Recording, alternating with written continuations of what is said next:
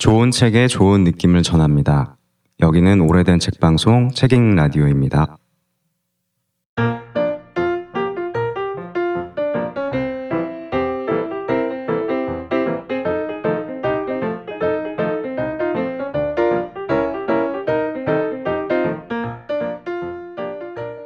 네, 안녕하세요. 당신 곁에 놓일 한 권의 신간을 소개하는 코너 당신 곁에 한 권의 책 시작합니다. 안녕하세요. 저는 진행을 맡은 아키입니다. 네, 안녕하세요. 우공입니다. 안녕하세요, 김민효입니다. 네 안녕하세요 최 PD입니다. 네, 이번이 저희의 두 번째 방송인데요. 숨가쁘네요. 정말 새로운 시작을 했잖아요. 저희가 네. 새롭게 탄생을 했는데 음. 첫 회는 굉장히 제가 책. 소개해서 어수선했지만 두 번째 방송은 잘 될 거라고 믿습니다. 네. 네. 뭔가 두 번째 방송도 이어서 왠지 우당탕탕하지 않을까라는 느낌이 들고요. 네, 우공님의 차례이죠. 네. 우공님이 가져오신 책을 소개해드리려고 하는데요. 제가 오늘 가져온 책을 소개하기 전에 저는 그 뭐죠 책임 라디오에서 얻게 된 닉네임이 있죠 한우물이라는 네, 그래서 주로 뭐 인문학 사회학 책들을 음. 소개를 해왔고 사실 저도 신간 책을 볼 때 그 두 개의 카테고리에서 신간책을 더 많이 챙겨 보긴 해요. 음. 네, 음, 그래서 그렇게 소개를 많이 해왔고 뭐그 중에서도 가능하다면 제가 어, 감당할 수 있는 수준에서 뭐 인권이나 페미니즘 그리고 네. 그런 것들을 좀 하려고 노력을 해왔었고요. 그래서 그러다 보니까는 맨날 한우물만 판다고 저에게 그런 닉네임을 주셨습니다. 역시나 앞으로도 계속 한우물을 팔 예정이기 때문에 네, 한우물 우공 이라고 한우물. 네. 아키가 아키를 부르듯이 불러봤고요. 그 제가 오늘 소개하려는 책은 그 자이니치라는 제목의 책이고요. 음, 근데 책 소개 전에 그 제가 요, 그러니까 이 자이니치라는 말을 들었을 때 항상 떠올라지는 약간 원기억 같은 게 있거든요. 음. 기원이 되는 기억이 있는데 대학 때 그 그냥 되게 빨리 신청했었던 교양학부 수업에서 음. 그 영상을 하나 보여준 적이 있었어요. 그 물론 그 교양학부 수업의 제목이 인권과 평화라는 거대한 제목이긴 역시 했지만. 어울려. 그 우물은 언제부터 거였더니 자 생각보다 우물이 깊어요. 근데 그 근데 영상을 지금은 기억이 정확히 나진 않는데 딱 기억나는 장면이 한 중학생이 교실에서 어떤 음. 말을 하는데 그 말이 어, 오늘부터 나는 나의 이름을 한국어로 사용하겠다 라고 말을 하는 거예요. 음, 근데 순간 그 교실에 되게 팽팽한 긴장감이 들고 그 말을 하는 그 학생도 굉장한 큰 결심을 한 표정이랑 그리고 뭔가 알 수 없는 불안감이 딱 느껴지는 장면이었거든요. 음, 근데 제가 저 장면을 그 봤을 때에 상황이 이해가 안 됐어요. 그러니까 음. 왜 자기 이름을 한국어라고 말하는 게 그렇게까지 힘든 일이며 저렇게 큰 결심을 해야 하는 일이었고 음, 왜그 얘기를 들은 그 학생의 학우들은 모두가 다 이렇게 긴장하는 표정으로 그 친구를 보고 있었나 음. 누군가 약간 응원하는 마음 누군가는 조금 혼란스럽다는 반응들이었거든요. 음, 그래서 이게 뭐지? 왜 저렇게 어렵지라는 생각을 했었고 음. 나중에 이제 그 영상을 보고 나서 그 수업에서 이제 소개를 해주셨던 게 이제 그게 그 일본에 있는 이제 학교인데 그 말을 한 그러니까 오늘부터 나의 이름을 한국어로 부르겠다라고 말하는 학생이 자이니치였던 거죠. 음. 음. 그 전까지는 아마 일본어 이름을 사용하고 있다가 음, 어떤 계기가 있어서 자기는 한국어 이름을 쓰겠다 이렇게 얘기를 했던 거였어요. 음. 그래서 근데 그, 그 설명을 들었음에도 불구하고 그 장면 자체가 왜냐면 저는 제 이름을 한국어로 부르겠다라고 하는 것이 크게 무슨 문제가 되는 것도 음. 아니고 결승까지 해야 될 일이 아니잖아요. 그냥 어떻게 보면 주어진 이름을 저는 그냥 부르고 있는 것 음. 뿐이었는데 그래서 그런 기억이 좀 있었고 그 학교는 그러면 일본인 일본 학교였던 것 같아요. 제가 어. 지금 기억하기로는 좀 음. 오래된 기억이 있어서 음. 물론 일본에는 조선 학교도 있기 때문에 음. 그렇긴 하지만 거긴 일본 학교였던 것 같고요. 네. 그때부터 이 자이니치라는 단어가 좀 저에게는 크게 다가왔던 것 같고요. 이 책의 그 존니라는 저자도 본인 스스로는 자이니치는 아니고요. 본인은 음. 근데 한국에서 출생을 했지만 그 다음부터는 뭐 미국이라든지 이렇게 옮겨 다니면서 사셨고 음. 일본에도 사신 적이 있는 주- 중학교 때인가 고등학교 때 그렇게 사셨던 분인데 음. 그책 날개에 보면 이 저자 소개부터 조금 그 한 번 더 생각하게 되더라고요. 저는 음. 뭐라고 소개가 되어 있냐면 한국인 부모에게서 태어나 만 2세까지 한국에 살다 일본, 하와이, 미국 본토로 이주하면서 살았다고 되어 있거든요. 어.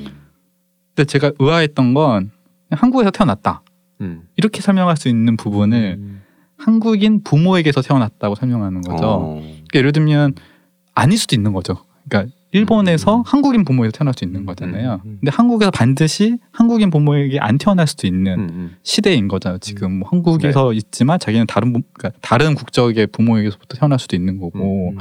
이렇게 소개를 하는 거죠. 아, 그러니까 아, 이 저- 저자는 지금부터 소개를 시작하는 거죠. 그러니까 이 책의 어쩌면 시작을 자기 소개로부터 첫 줄부터 시작하는 것 같다는 음, 느낌이 들어서 좀 눈이 갔고요. 그 이 존니라는 교수는 한국에는 처음으로 단독 저서가 소개되는 음. 네. 저자예요. 음. 그래서 그 앞으로 세 권이 더 출간이 될 거고 음. 지난 1월에 한꺼번에 세 권이 출간된 어, 되게 음, 저자라서 출판사에서 음. 힘을 많이 썼네요. 네, 좀뭐 그러니까 되게 유명한 저는 몰랐으나 음. 뭐 국제적으로 유명한 사회과학자라고 어. 얘기를 하시더라고요. 그래서 저희가 오늘 제가 오늘 소개할 책은 이 자이니치라는 책인데요.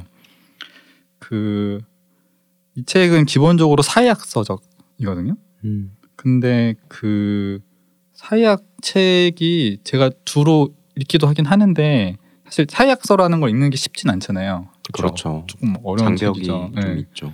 음. 그런데도 제가 계속 읽게 되는 거는 그 좀 이유가 있는 것 같다는 생각이 들었거든요. 저 스스로가 제가 뭐 재미가 있어서 읽기도 하지만 어려운 책에 제가 마냥 재미가 있을 리가 없잖아요. 저도 머리가 아닐 것 같은데. 때문에 찾아. 읽는 것 같아요. 아, 그렇진 않고 저도 이유가 있는 것 같다는 생각이 들었는데 아마 그게 어쩌면 사회학서가 가지고 있는 장점이 있다고 생각이 들어서인 것 음. 같고 음. 그것은 좀 이렇게 다른 분들에게도 한번 좀 권하고 싶다는 생각이 들었어요. 음. 사회학서로 있는 이유가 그러니까 사회학서가 어려운 이유는 사실은 용어나 기존 자료에 대해서 좀 그 뭐죠 사전 지식이 없기 때문일 수도 있다고 생각하거든요. 그러니까 음. 어떤 용어가 나왔는데 예를 들면 어떤 분은 자이니체라는 말을 모를 수 있잖아요. 그렇죠. 한번 설명해 주셔야 되는 거 아니에요? 그렇죠. 이건 이따 할 겁니다. 왜냐면 이 자이니치라는 단어를 영화 설명하는 게 역사를 설명하는 거고 전체의 그 생각을 소개하는 거라서 이게 좀 되게 음. 중요해요. 그래서 조금만 이따가 말씀을 드리, 음. 드리겠고요. 근데 사역성 어떤 약간 낯선 언어 때문에 어려운 건데 근데 그럼에도 불구하고 연구자들은 되게 친절하게 설명하려고 노력하거든요. 그러니까 예를 들면 자신이 어떤 연구 주제를 잡았을 때 그거 이제 설명하고 분석하고 비판하고 주장을 하는데 근데 그게 약간 음. 허무맹랑하면 안 되잖아요. 음. 음. 그러면 충분한 근거를 가지고 제시하려고 노력하거든요.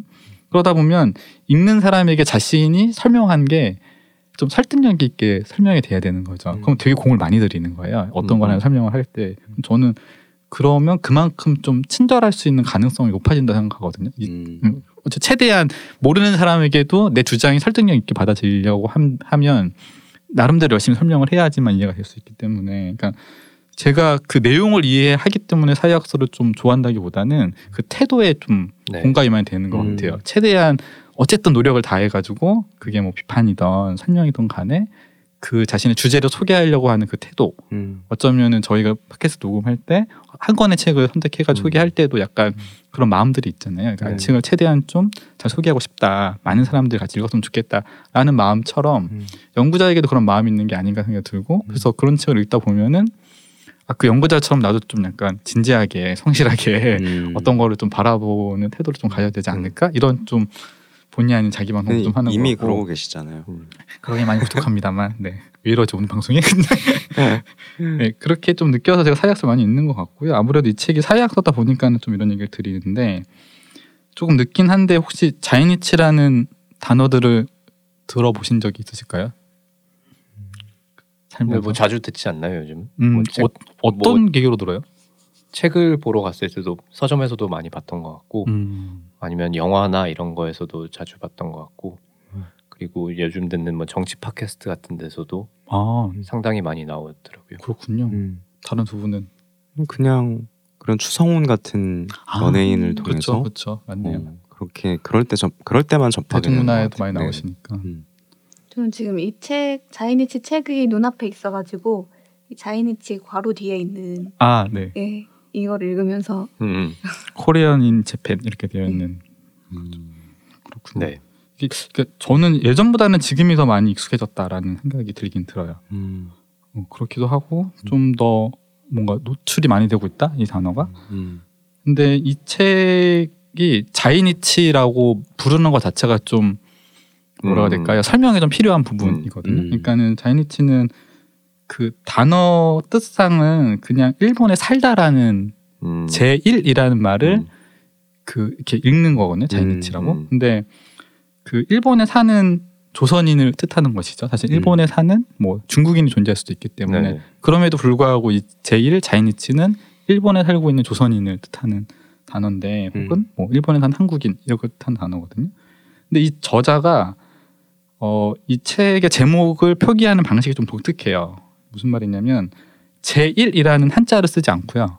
그 한국식 한자음을 일본식으로 읽는 방법 음.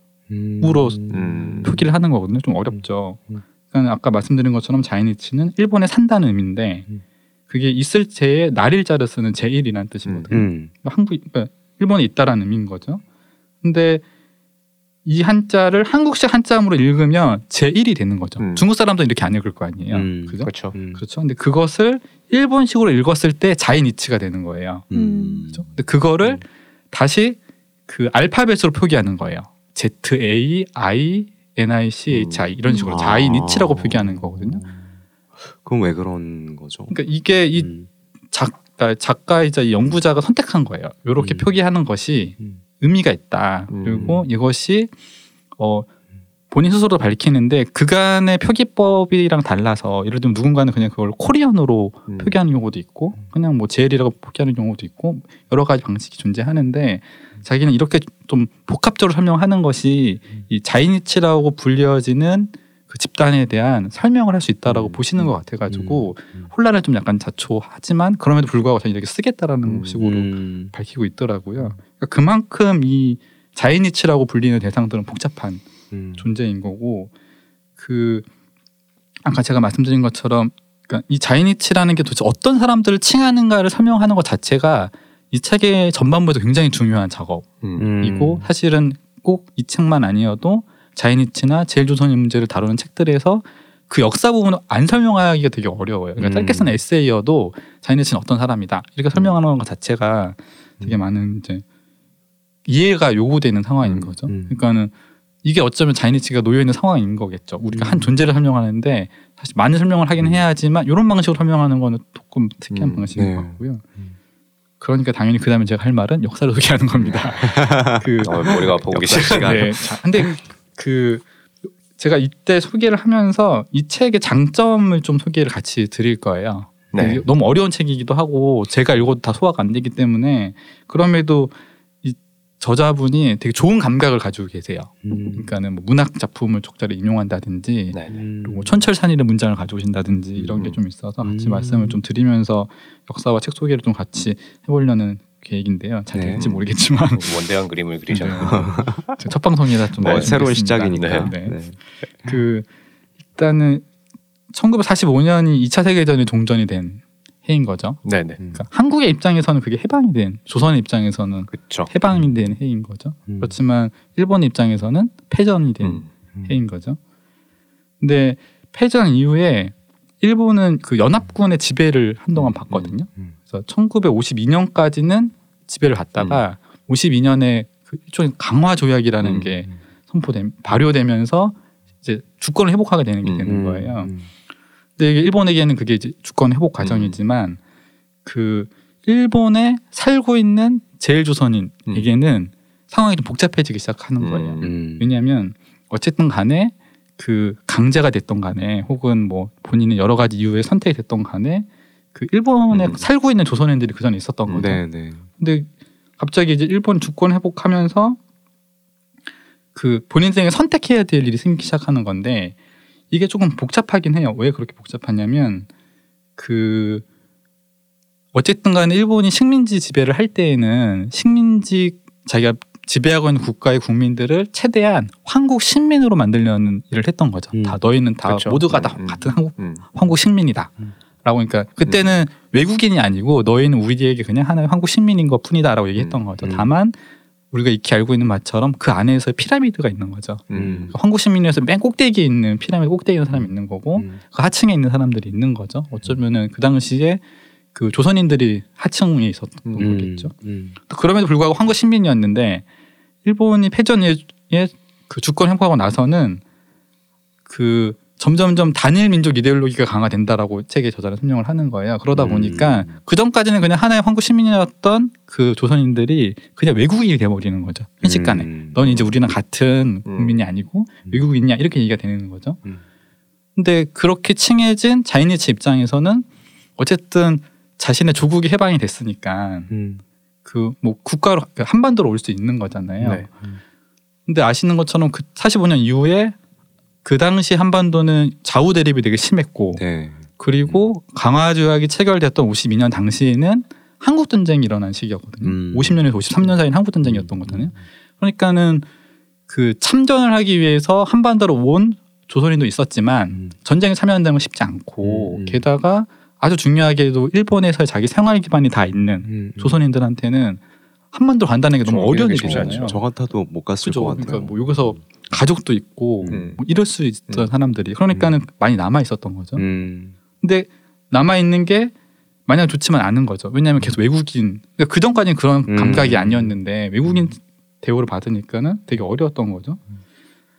근데 이 상태에서 그 아까 제가 단일 민족 이데올로기라는 말을 썼는데, 그러니까 일본은 하나의 민족이다라는 정체성이 강화되는 게 이제 너희는 왜 니네 나라로 가지 않느냐라는 얘기를 듣는 일로 작용하게 되는 거예요. 음. 그렇죠. 조센징은 조선으로 돌아가라. 음. 이런 말을 어렸을 때부터 자이네츠가 많이 들었다고 하거든요. 1세대들은. 음. 그러니까 50년대, 60년대부터.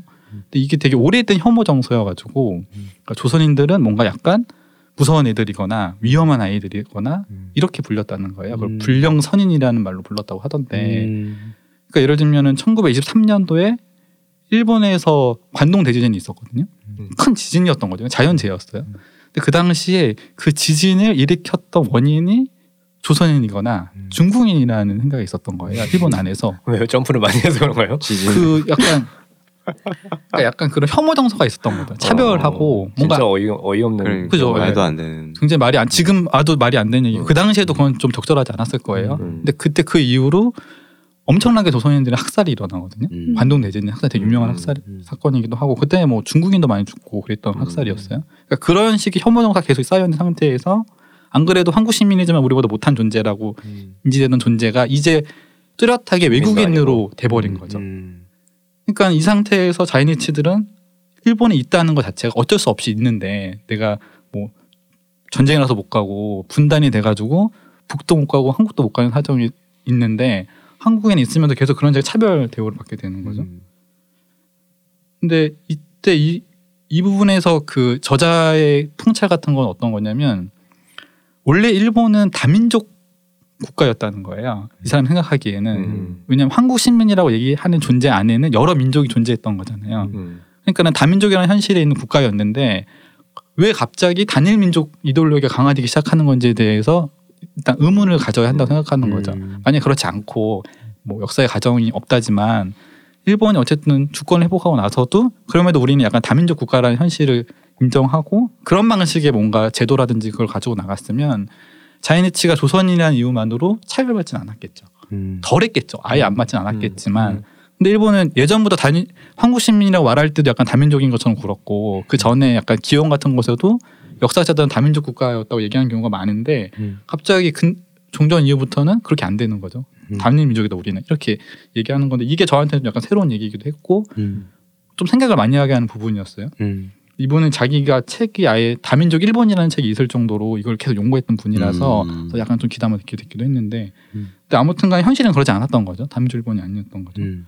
이 이후에 일본에 남았던 자이니치들은 어쨌든 계속 고민이 들기 시작하는 거죠. 그 당시에 일본 안에는 뭐 북한에서 만들었던 계열의 집단도 있었고 네. 청년이라는 음. 게 있었고 그리고 뭐 남한에서 만들었었던 민단이라는 추격해서 부르는 건데 민단이라는 음. 그런 조직도 있었거든요. 근데 이 와중에 이 두 개 다 이렇게 안에 들어가 있어야 되는 존재들이지만 항상 애매한 존재인 거예요. 음. 내 소속은 일본에 있지만 항상 어려운 존재 먹고 살기도 해야 되고 그러는 항상 차- 차별받는 존재였던 거죠. 근데 이런 것들을 어, 이 혼란을 이분이 정리하는 방식은 그 자이니치 소설가의 작품으로 소개를 해주는 거죠. 음. 그 자이니치 소설가 중에 이제 뭐 김석범 그리고 이양지 이회성이라는 소설가들 작품을 소개를 해주면서 소개를 해주는데 근데 요지는 이런 거예요. 자이니치는 유배당한 사람이라는 정체성이 강하다는 거죠. 음. 어, 그러니까 자기는 여기 잠시 일본에 유배당하 있을 뿐이고 언젠가는 돌아가. 내가 원하는 고국으로 가야 한다라는 생각이 있는 음. 사람들인 거죠. 이게 같은 자이니차라고 하더라도 서술하는 방식과 포인트가 다 다르신 거예요. 음. 언젠가는 돌아가야 될 존재라 생각하거나 혹은 자이니치가 한국에서도 되게 큰 차별을 받았던 존재라서 음, 그러니까 막 음. 유배 당해서 내가 조국에 가면 나의 조국은 나를 반겨줄 줄 알았는데 어 한국에 갔더니 그렇지가 않은 거죠. 그게 음. 남한이 북한이 됐던 이것도 큰 역사가 있지만 다 간- 빼더라도 간첩 조작 사건 이런 것도 그런 것도. 많이 연루되고 했었던 그렇죠. 거예요. 네. 음. 그러니까는 친절하지 않은 조국이었던 거죠. 음. 그러니까는 이분들은 잘 유배 당했는데 돌아가야 될 조국을 어떤 김석봉 같은 작가는 통일된 조국으로 내가 돌아가야 한다고 생각하는 거죠. 음. 그러니까 통일이 되기 전에는 음, 가봤자. 가봤자 음. 나에 대한 대우도 별로 안 좋은 거죠. 근데 이 와중에서 문학 분석에 대해 중요한 건 언어 때문인데 이 작가들이 가지고 있는 가장 큰 어려움은 어, 자신이 말했던 이 자이니즈 정서조차도 일본어로 표현을 해야 한다라는 거죠. 음. 음. 모국어로 설명하는 게 아니고 그러니까 조선에 와도 한 번에 와도 어려운 거예요. 음. 그러니까 우리가 언어가 다른 건 되게 빨리 캐치할 수 있잖아요. 음. 저 사람이 우리랑 다른 네. 사람이라는 음. 거를. 그러니까는 내가 아무리 자이니즈 조선이라고 말, 말을 해도 조선이라고 얘기를 해도 뭐 남한이나 북한에서는 약간 다른 사람으로 취급을 받는. 음. 그러니까 와서도 약간 좀 거리감이 생기는 존재가 계속 되는 거예요. 근데 재밌는 거는 한국에 이런 식의 차별을 받았던 자이니치들이 더 있는데 음. 그 대표적인 경우가 야구 선수들이었어요. 어. 저도 이걸 책에서 찾다가 알았는데 뭐 왕정치나 뭐 이런. 맞습니다. 장훈? 네, 네, 장훈 같은 어. 선수들이 그러니까 한국의 60년대에 프로야구가 한국에서 막 자리를 잡을 때 크게 역할을 했던 게 일본 자이니치 선수들이었다는 어. 거예요. 음. 그 당시 장훈 선수를 비롯해서 일본에서 한국으로 오는 음. 이제 뭐라 그러죠? 그러니까 자이니치 야구 야구 선수들이 있었던 음, 거죠. 음. 그때 김성 김성근 감독도 있었다고 음. 하던데 네네. 같이 있었대요. 음.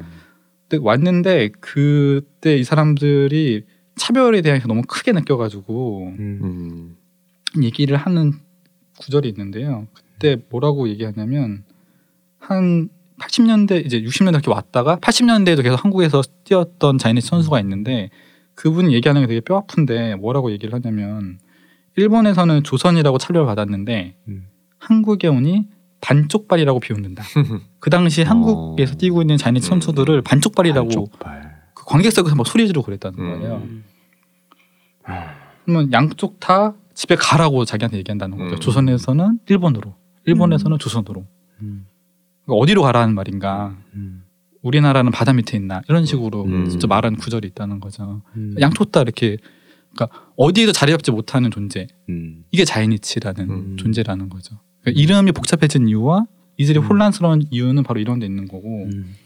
그리고 일본에서의 삶은 이분이 사회 사회학자인 것만큼 되게 단어로 설명을 딱 해주시는데 음. 일본에서는 평행과 흡수라는 단어로 설명을 하거든요. 음. 자인의 존재가 그랬다는 거예요. 음. 일본에서는 뭐라고 설명하시냐면 그 자이니치 존재는 주류 일본 사회와 평행이면서 흡수 상태였다.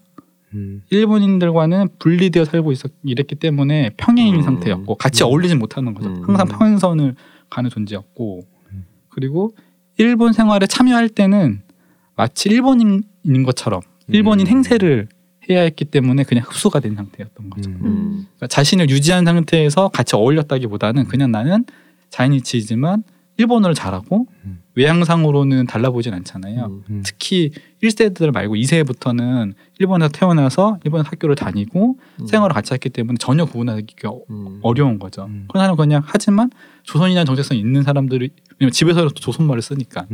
근데도 그냥 자시 마치 일본 사람인 것처럼 살았던 거죠. 그러니까 하나의 존재라고 말하기 어려운 무언가 계속 비어 있거나 혹은 자기가 채워줘야 될 사람인 것처럼 자이니치가 살았다는 음. 이야기를 책에서 음. 하고 있고 지금까지 제가 한 얘기는 사실 이 책의 서론에 불과한 얘기예요. 음. 음. 이 다음부터는 얘기는 하는데 제가 그 얘기를 다 드릴 건 아니고요.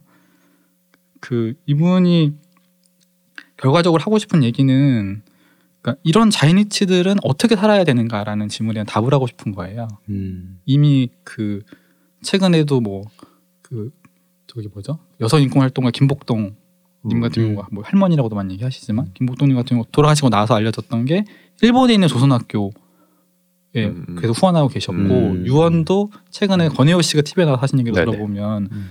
그 조선학교를 음. 살려라라고 얘기하셨다고 할 음. 정도인데 그러니까 지금도 일본에는 조선학교가 있고 음. 거기에는 계속 자이니치들이 있는 음. 거죠. 음.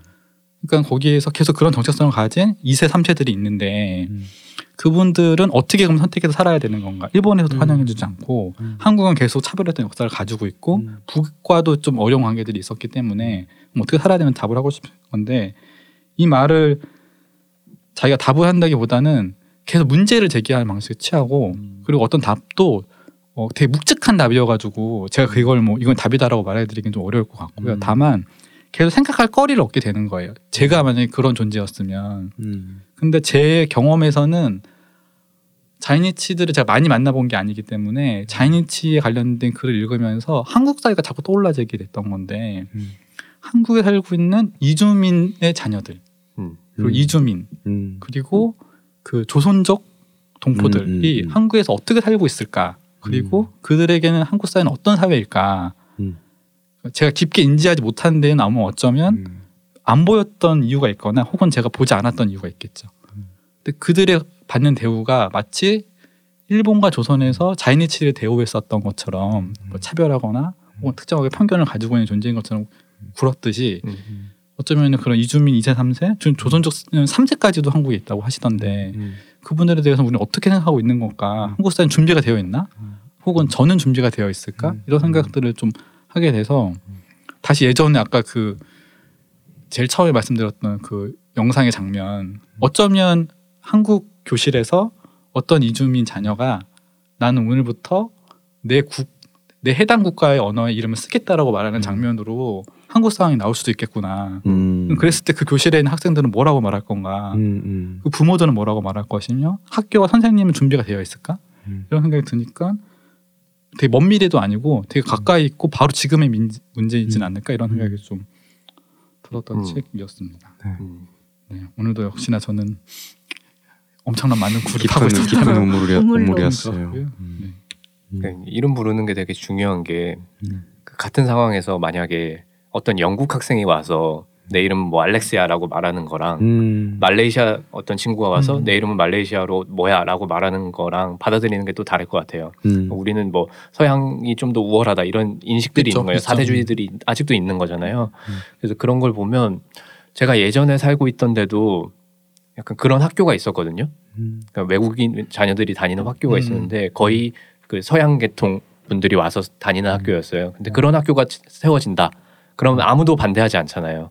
음. 음. 근데 만약에 다른 학교가 세워진다. 그냥 아시아권인들이 온다거나 아니면 조선족 그 민족들이 온다거나 이런 학교가 세워진다 라고 하면 모두 다 반대를 해버리잖아요. 음. 그렇죠. 이런 인식들이 있는 것 같아요. 그 우리보다 우월한 사람들인가 아니면 우리보다 낮은 사람들인가 그런 인식이 되게 중요한 것 같고 음.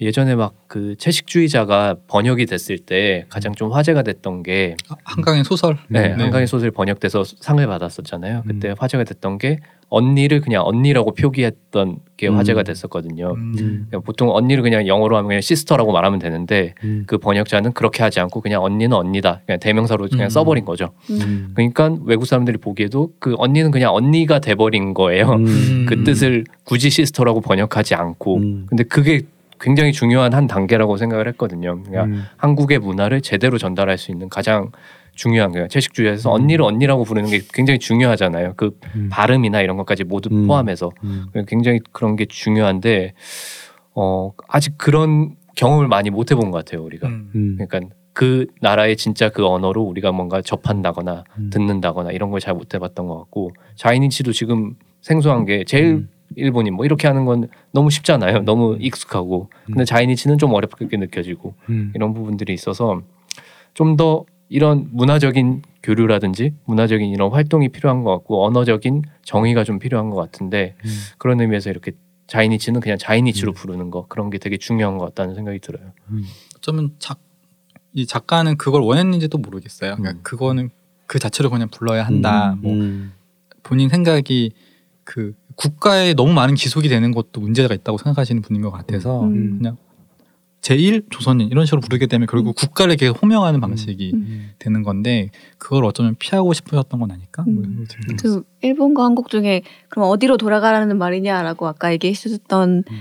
그 분들이 아 그냥 자기의 정체성을 자이니치라고 음. 이렇게 생각하고 살아가게 만드는 그런 걸 원하신 것 같기도 하고 그 이 책을 읽으면서 이제 일본에 있는 한국인 혹은 자이니치를 생각하는 것과 동시에 한국에 있는 다른 다문화 음.